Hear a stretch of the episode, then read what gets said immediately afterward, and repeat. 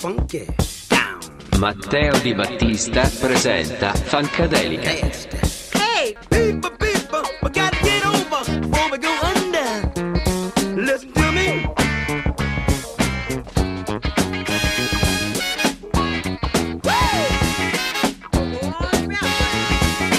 People, people, we gotta get over before we go under. Listen to me. Bentornati a Funkadelika, programma di Radio Start dedicato al variegato mondo della black music.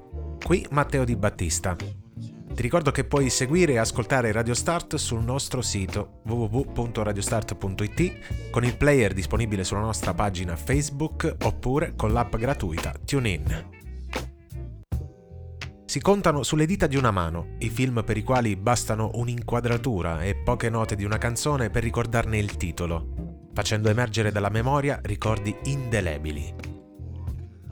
Impossibile dimenticare il leggendario completo bianco con gilet, pantaloni a zampa di elefante e camicia nera aperta sul petto che John Travolta indossa nell'iconica scena di ballo, in coppia con Karen Lynn Gourney, sulle note romantiche di More Than a Woman dei Bee Gees, un gruppo troppo spesso sottovalutato dai critici, per i quali tutto ciò che non è impegnato è automaticamente trascurabile, che ha dato un apporto decisivo al successo della colonna sonora di questo film, una delle più amate di sempre, con oltre 40 milioni di copie, pubblicata il 15 novembre del 1977.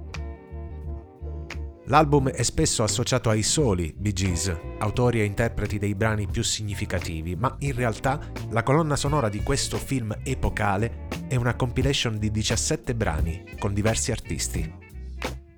Oggi a Funkadelika torniamo indietro esattamente di 43 anni, tanti da quando è scoppiata la febbre del sabato sera. Stop it.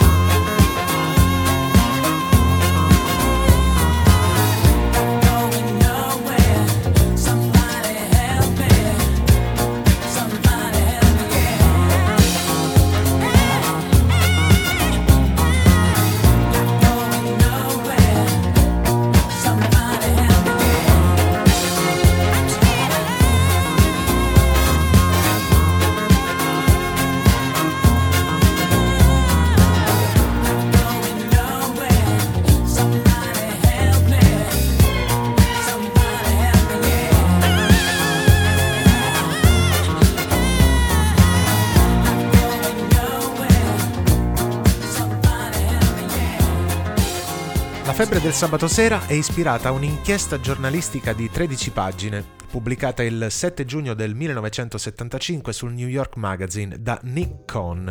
È intitolata Riti tribali del nuovo sabato sera. Approfondimento sulla vita notturna delle comunità povere newyorkesi dei Bay Ridge, che frequentavano la discoteca Odyssey 2001, assai diversa dallo sfarzoso Studio 54. Il produttore Robert Stigwood, reduce dai trionfi di Jesus Christ Superstar, Hair e Tommy, pagò circa $90,000 per ottenere i diritti cinematografici, affidando il plot all'esperto Norman Wexler, già premio Oscar nel 1974 per la sceneggiatura di Serpico.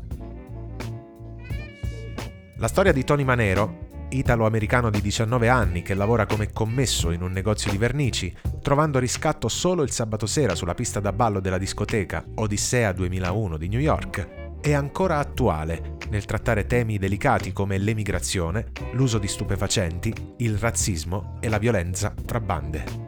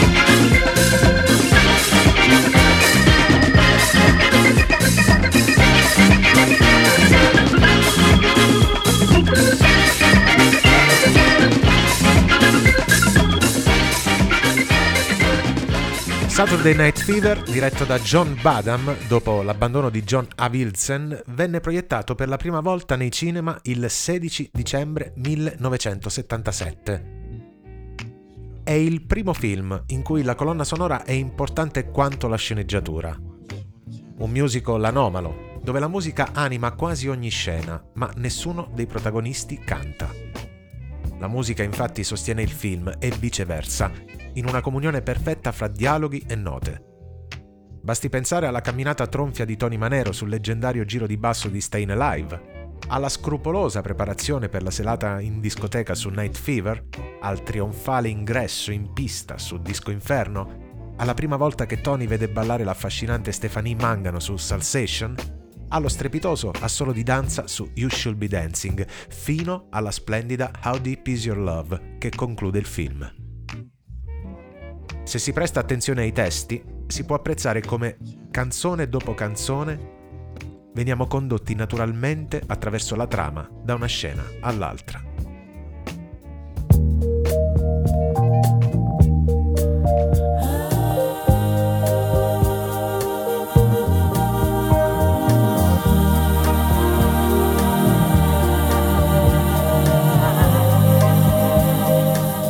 I know your eyes in the morning sun. I feel you touch me in the pouring rain, and the moment that you wander far from me, I wanna feel you in my arms again. And you come to me on a summer breeze, keep me warm in your love, then you softly leave, and it's me you need to share. How deep is your love?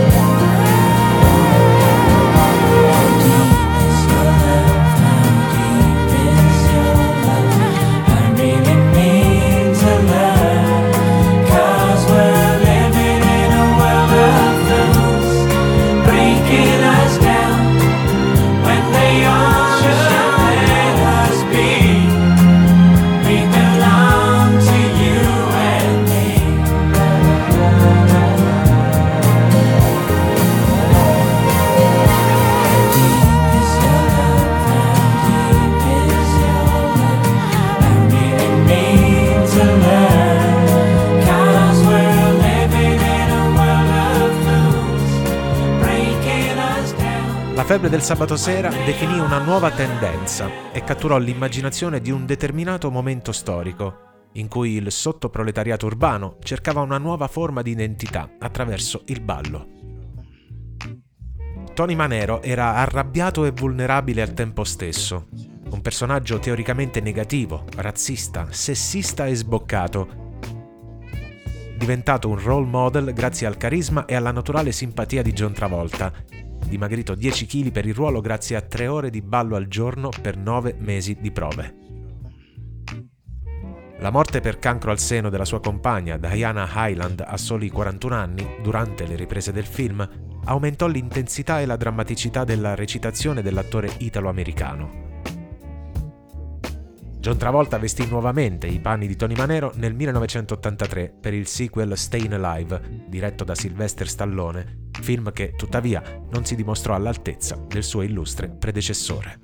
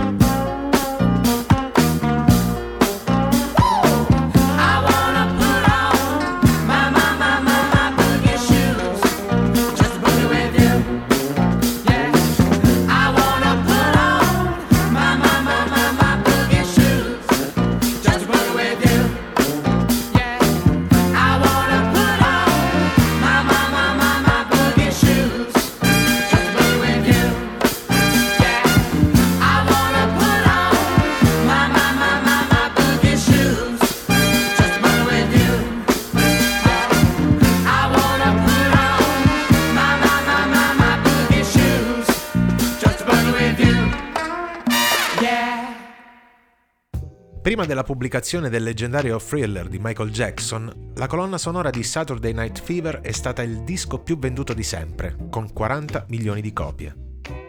I Bee Gees fanno la parte del leone con 4 brani inediti, Stayin' Alive, How Deep Is Your Love, Night Fever e More Than a Woman, e con 2 pezzi da album precedenti come Jive Talkin' da Main Course del 1975 e You Should Be Dancing da Children of the World dell'anno successivo.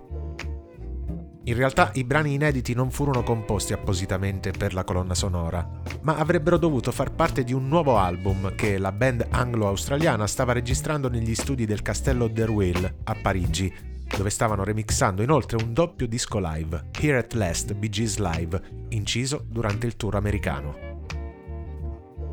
Quando Robert Stigwood propose di scrivere alcune canzoni per un film che si sarebbe dovuto chiamare Saturday Night, i Bee Gees si limitarono ad adattare i brani al tema della pellicola, consegnandoli pochi giorni dopo.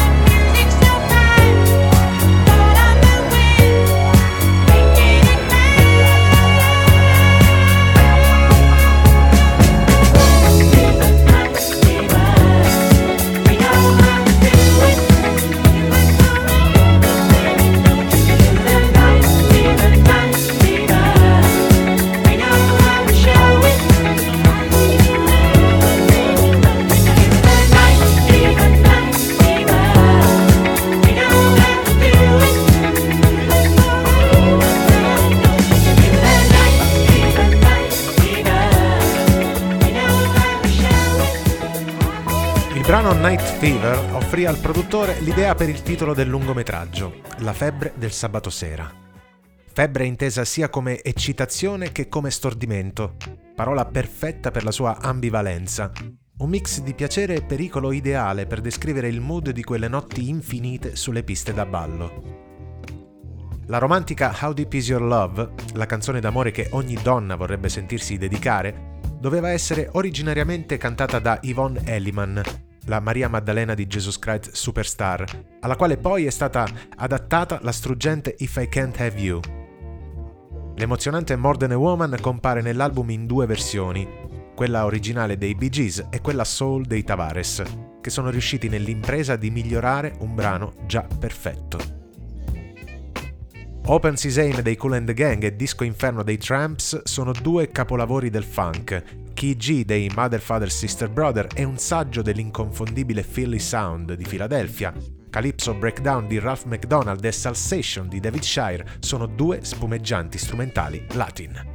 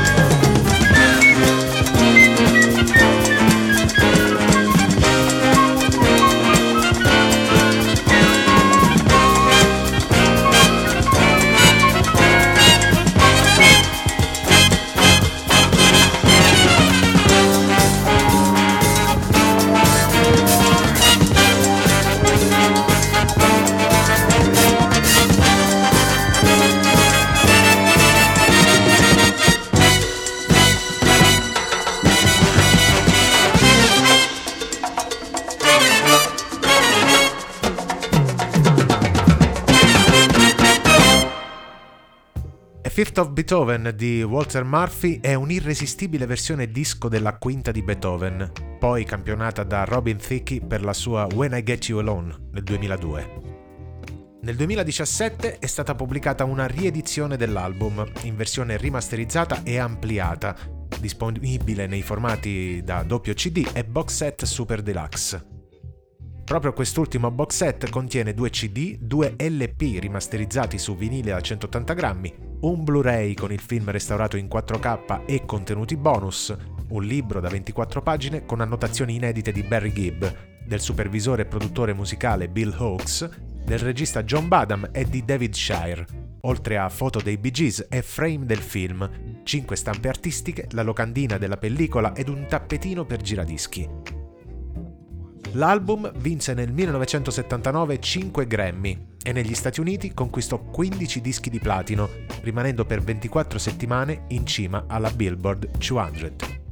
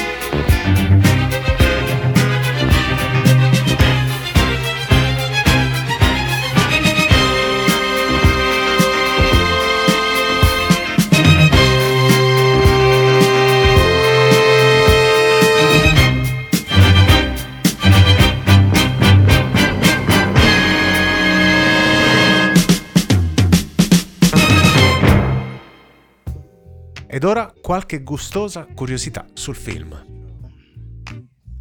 Sapevate che Saturday Night Fever è stato uno dei primissimi film ad utilizzare la Steadicam, un dispositivo di stabilizzazione inventato da Garrett Brown?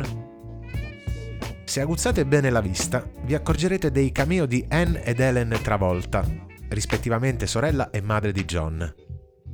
Una, infatti, appare come una ragazza di una pizzeria, mentre l'altra come cliente del negozio di vernici. Piccolissima parte per una giovanissima Fran Drescher, meglio nota oggi come Francesca Cacace nel telefilm La Tata. È una ragazza che balla con Tony in una delle serate in discoteca e del cui modo di ballare lui non resta per niente soddisfatto. Tutte le scene di ballo sono state riprese all'Odyssey 2001, un locale di quartiere dismesso e spoglio. Situato al numero 802 della 64esima di Brooklyn, oggi il club non c'è più. Dopo qualche anno di grande popolarità, chiuse nel 1987 e fu sostituito da un locale gay, che avrebbe a sua volta abbassato definitivamente le saracinesche nel 1995. L'edificio rimase poi in disuso per anni, fino a quando fu demolito, mentre la pista da ballo è stata messa in vendita a pezzi su eBay.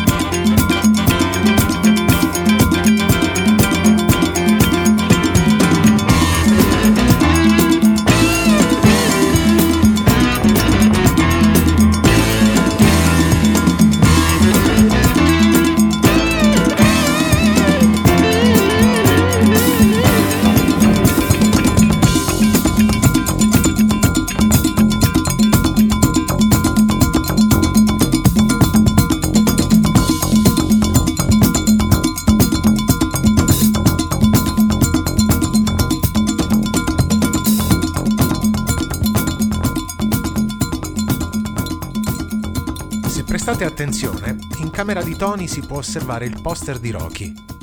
Un fatto davvero curioso, visto che il sequel della Febbre del sabato sera, Stayin' Alive, è stato scritto e diretto proprio da Sylvester Stallone in persona.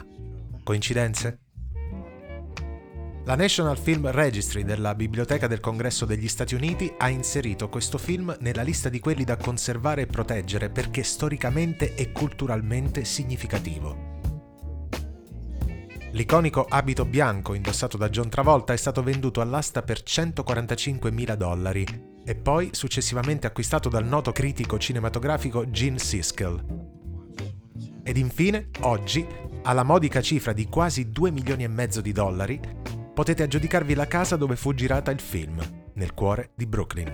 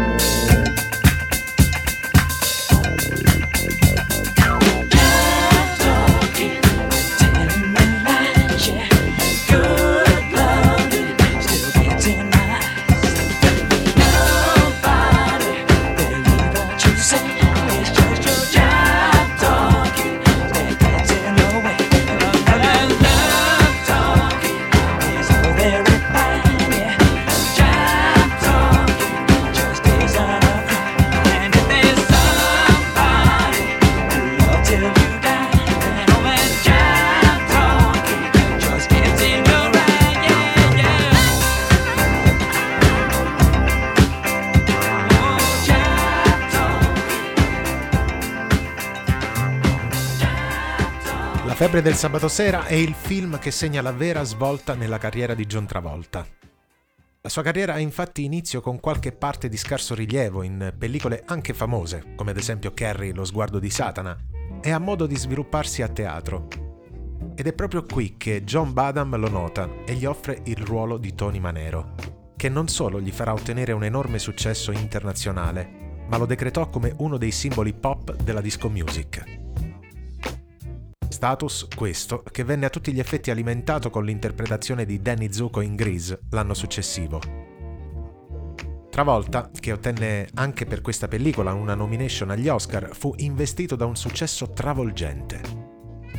Questo ha trasformato ben presto l'attore in un fenomeno di costume, tanto che gli venne affibbiata l'etichetta di ballerino e playboy.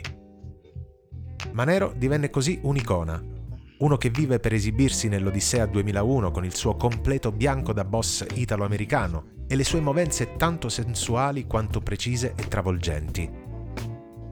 Questo sapiente mix di movimenti sinuosi, pettinatura e abiti kitsch hanno contribuito ad iscrivere il corpo di John Travolta nella memoria collettiva come simbolo per un'intera generazione. Non è un caso che nasca quasi spontaneamente un fenomeno di massa, quello dei travoltini e del travoltismo, ossia giovani che presero il modello Manero come stile di vita. Il fenomeno fu talmente repentino e diffuso da occupare le prime pagine dei giornali dell'epoca.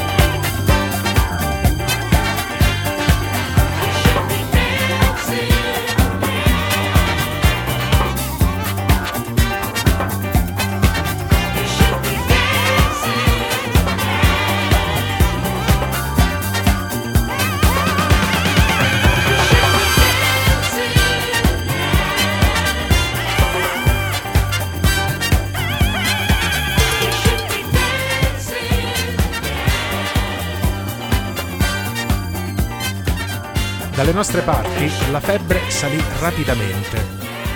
Per capirne l'impatto, pensiamo che nella sua ultima serie di concerti del 1978, persino Mina si cimentò in una versione di Stayin' Alive. Una curiosità, certo, ma che dà l'idea del contesto.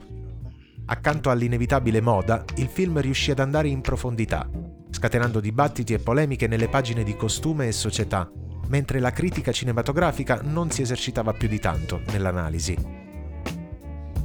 Il giornalista Paolo Morando compendia le diverse posizioni, come gli intellettuali ostili all'avanzata senza precedenti e allo sfoggio di mezzi e di strategie promozionali veramente galattiche delle multinazionali del rimbecillimento di massa, o il manifesto, impegnato a condannare la rappresentazione di una società senza conflitti, senza ribellione, senza scontro né di classe né di generazione. Proprio in quest'ultimo pezzo si cita una parola destinata a definire un intero periodo: riflusso. Impreparata ai contraccolpi del fenomeno, l'estrema sinistra interpretò il rito edonista del ballo come un fenomeno regressivo che determinava un ritorno al privato. Nello stesso anno sarebbe uscito Porci con le ali. Tra coloro meno maldisposti, Pio Baldelli evidenziò la stretta connessione fra l'esigenza della condivisione e la mancanza del sociale, leggendo nel fenomeno il bisogno di scacciare per una sera le angustie, e Beniamino Placido riconobbe nel desiderio di successo, nel rifiuto dell'ubriacatura ideologica e nel recupero della competizione ingrata e lacerante le chiavi per superare le contraddizioni della cultura giovanile post-sessantottina.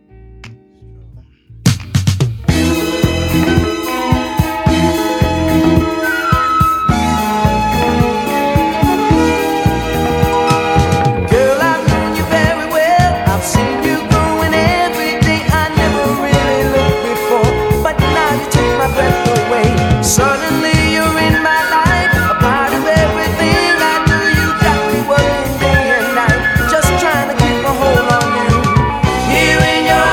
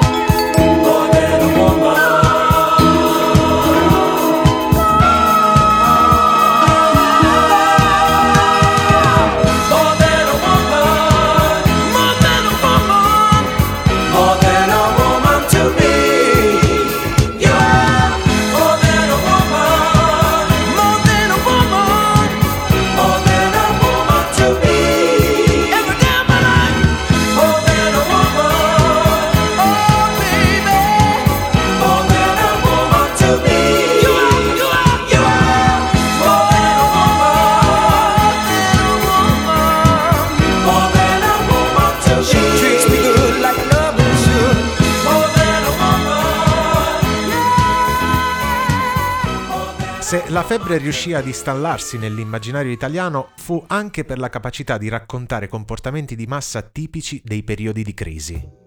Ma nel bene e nel male, in piena notte della Repubblica, la prospettiva italiana delegò ad un proletario italo-americano il desiderio di chiudere con gli anni di piombo, eleggendo il ballerino a pioniere dell'evasione e profeta del riflusso, sulle note di un'indimenticabile colonna sonora.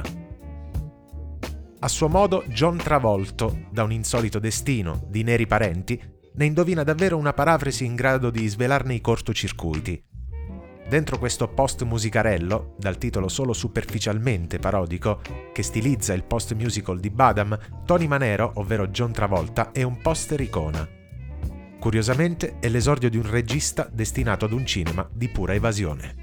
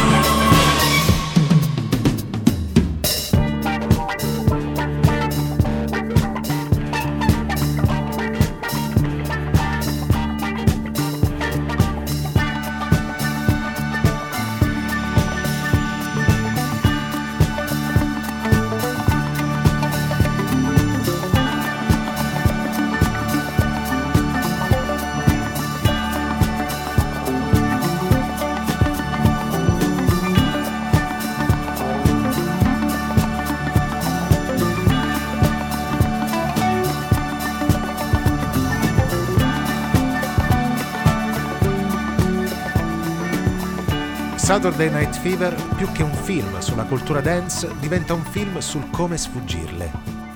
La pellicola termina con una sobria condanna dello stile di vita che si suppone dovesse invece celebrare. Si tratta di un film disco fatto per un pubblico assolutamente non disco, così come la colonna sonora è disco solo parzialmente. La musica ha tutti gli elementi tipici della disco, ma è un tipo di pop puro, adattabile ad ogni momento storico. Una sceneggiatura valida per ogni epoca e un fascino capace di sedurre un pubblico ampio e vario. In ogni caso, La febbre del sabato sera ha un successo enorme. Attira sulla disco una smisurata attenzione da parte dei media e dà il via alla commercializzazione del fenomeno. Il film, in pratica, crea una struttura immaginativa per sdoganare l'affermazione della cultura delle discoteche.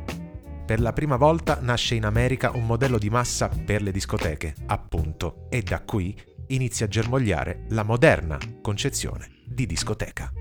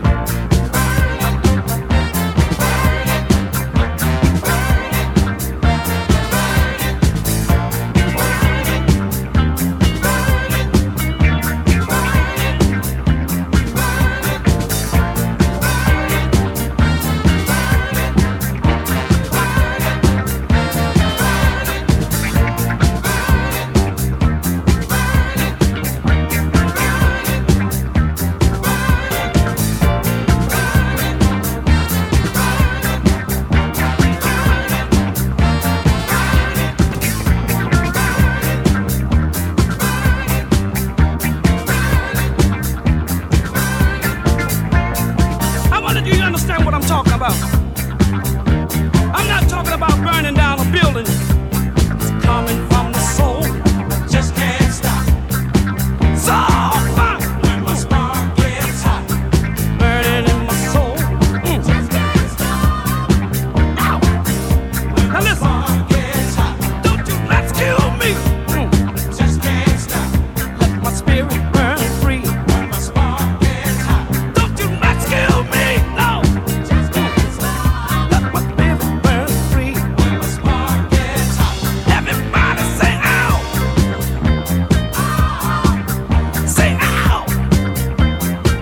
You feel the spirit, say ow. Just go fun. Come out here on the floor. Let's rock some more. I'm on fire. Burning. I'm on fire. Burning.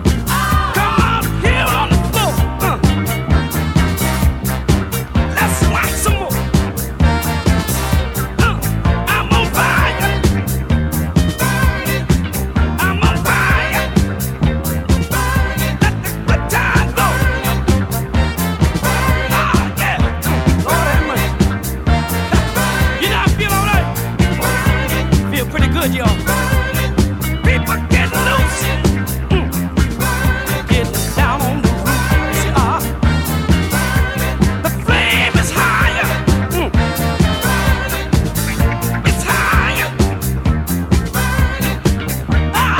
Get down on the roof. See, the flame is higher. It's higher. All right. All that mercy. I can't get enough. I want some more. I want some more. I'm burning. I'm burning. Burning in the soul, y'all.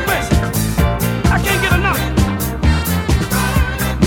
can't stop.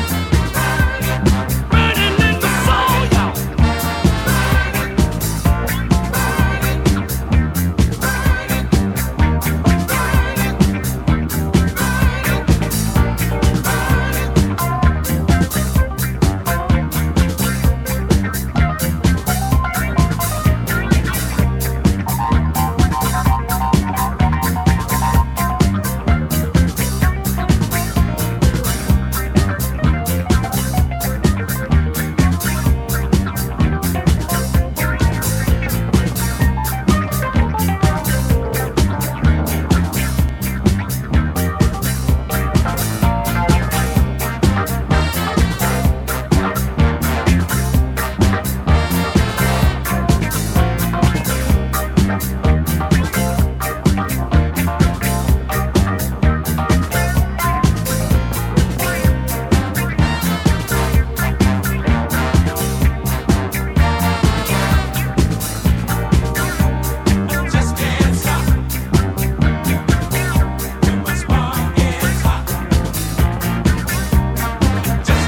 my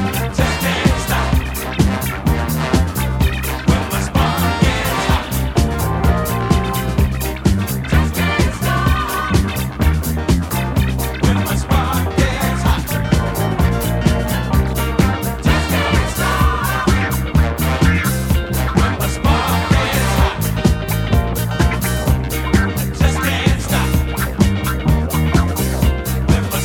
gets hot. Just can't stop. When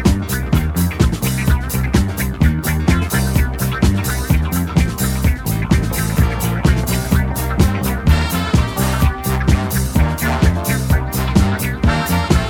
my spark gets hot. Just can't stop. When my spark gets hot. Just can't stop. When my spark gets hot. Just can't stop. When my spark gets hot. Just can't stop. When my spark gets hot. Just can't stop. When my spark gets hot. E allora sulle note dei Tramps termina la settima puntata di Funkadelika. Ti ricordo che puoi riascoltare questa puntata domenica in replica dalle 17.30 alle 19. Inoltre puoi seguire ed ascoltare tutti gli altri programmi di Radio Start sul nostro sito www.radiostart.it. Funkadelika torna venerdì prossimo alle 19 con una nuova puntata, sempre qui su Radio Start. Sounds like freedom. Funky.